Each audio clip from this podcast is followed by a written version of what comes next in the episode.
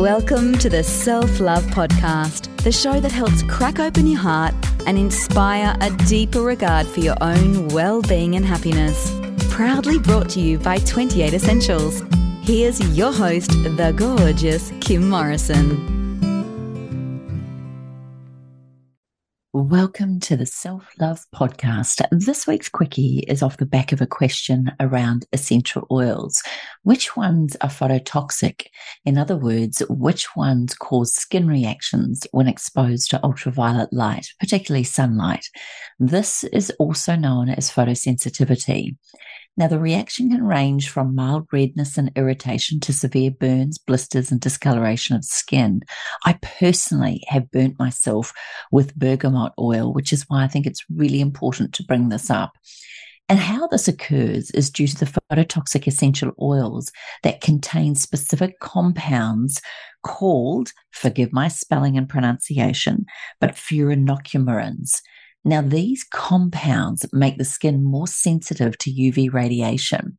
Here are some of the most common phototoxic essential oils, and with their compounds, they can be responsible for, their photosensitivity. We all know that many of the citrus oils can have a phototoxic reaction. However, there is a difference when it comes down to the extraction method. But let's just say, for argument's sake, be aware of oils like bergamot, lime, grapefruit, lemon, and orange. Now, bergamot is one of the most well known phototoxic oils as it contains a high level of another compound called bergapten.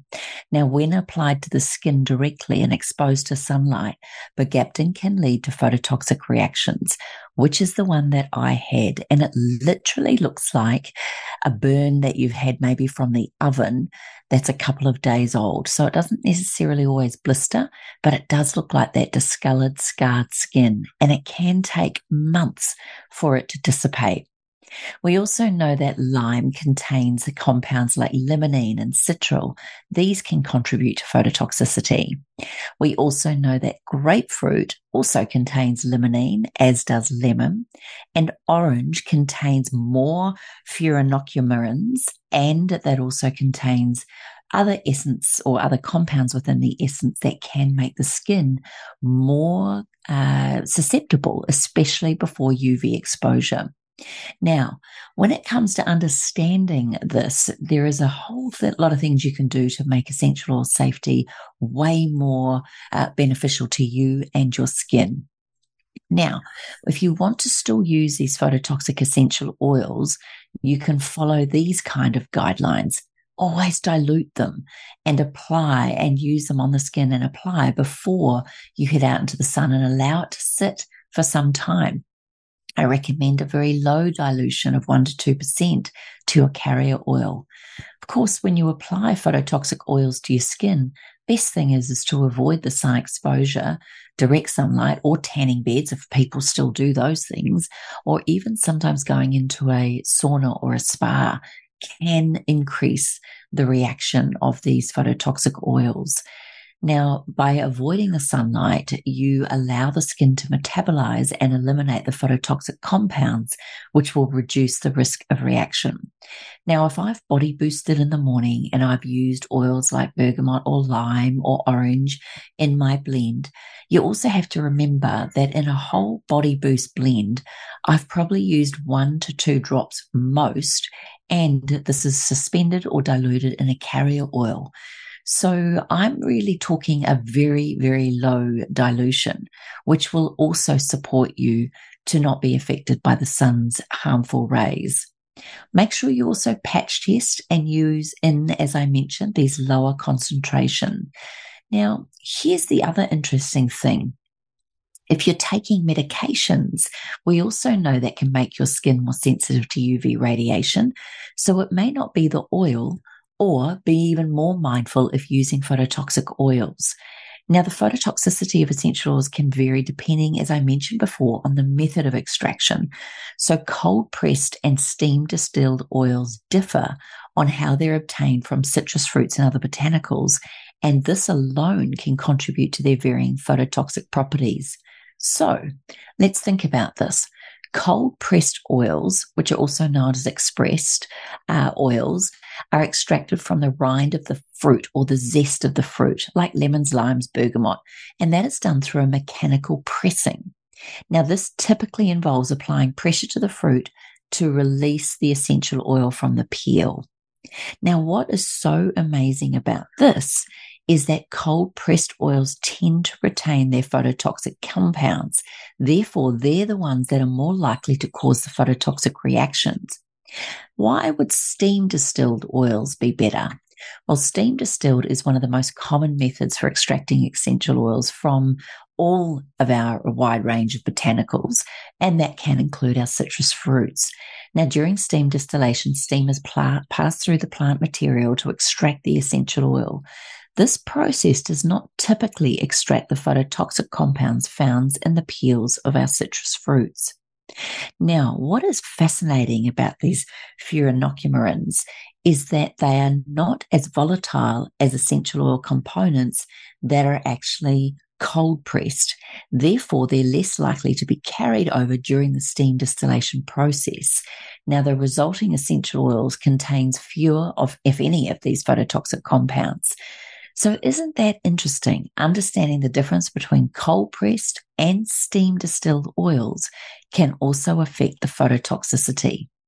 My general rule of thumb, if you want to just keep it safe, maybe generally speaking, you could say avoid all citrus oils when it comes to our skin and going out in the sunlight.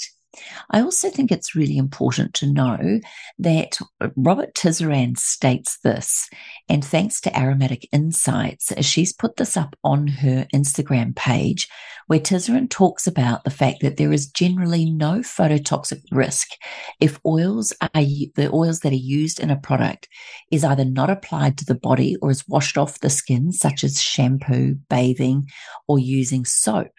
However, essential oils can adhere to the skin if used in sauna or steam inhalations.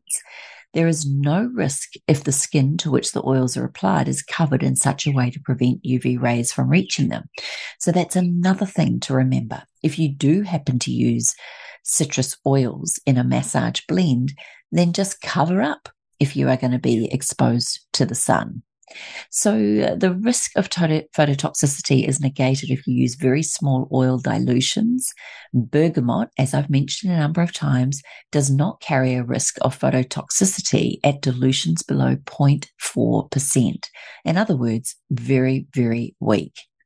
Now, I guess the real key here is to understand that there are some other essential oils that could be seen as phototoxic, things like angelica root. Now, I don't personally have that oil in the range of 28, so I don't consider that, that to be a big problem. But as I mentioned, anything and generally speaking, if you want to be safe in the sun, then avoid putting the oils on with citrus oils, even if you're not sure whether they're steam or cold pressed distilled, and then don't go out into the sun. Use very small amounts, dilute it very, very carefully, cover up when you're in the sun and just don't rely on it. Also, remember there's other considerations, as I mentioned, like medications or your diet can also affect your skin when it comes to getting out into the sun. So, generally speaking, Avoid putting oils neat onto the skin, particularly citrus oils, and heading out into the direct sunlight. Be mindful, be careful, and remember that just because essential oils are natural does not necessarily mean that they're always safe. So, I hope that has helped explain phototoxicity this year, uh, this week, in this in this particular podcast. There, can't get the words out today but just make sure to be on the safe side. Use oils that you know aren't going to be affected in the sun. So avoid direct application of your citrus oils. If you've got any questions, please reach out to me at info at kimmorrison.com. You can head on over to my Instagram page, Kim Morrison and the number 28, or you can go over to my Facebook page, Kim Morrison Training. If you'd like to share this podcast or you'd like to learn more about these podcasts, head on over to the wellnesscouch.com forward slash self love podcast. Sincerely hope you've enjoyed this week's quickie. I look forward to sharing another great interview and another quickie next week, right here in the same place. Take care. Be kind. Thanks for listening to the Self Love Podcast. Be sure to write a review and share the love with your friends and family. And head over and visit Kim and her team at 28.com. That's the word 20 and the number 8.com. Take good care.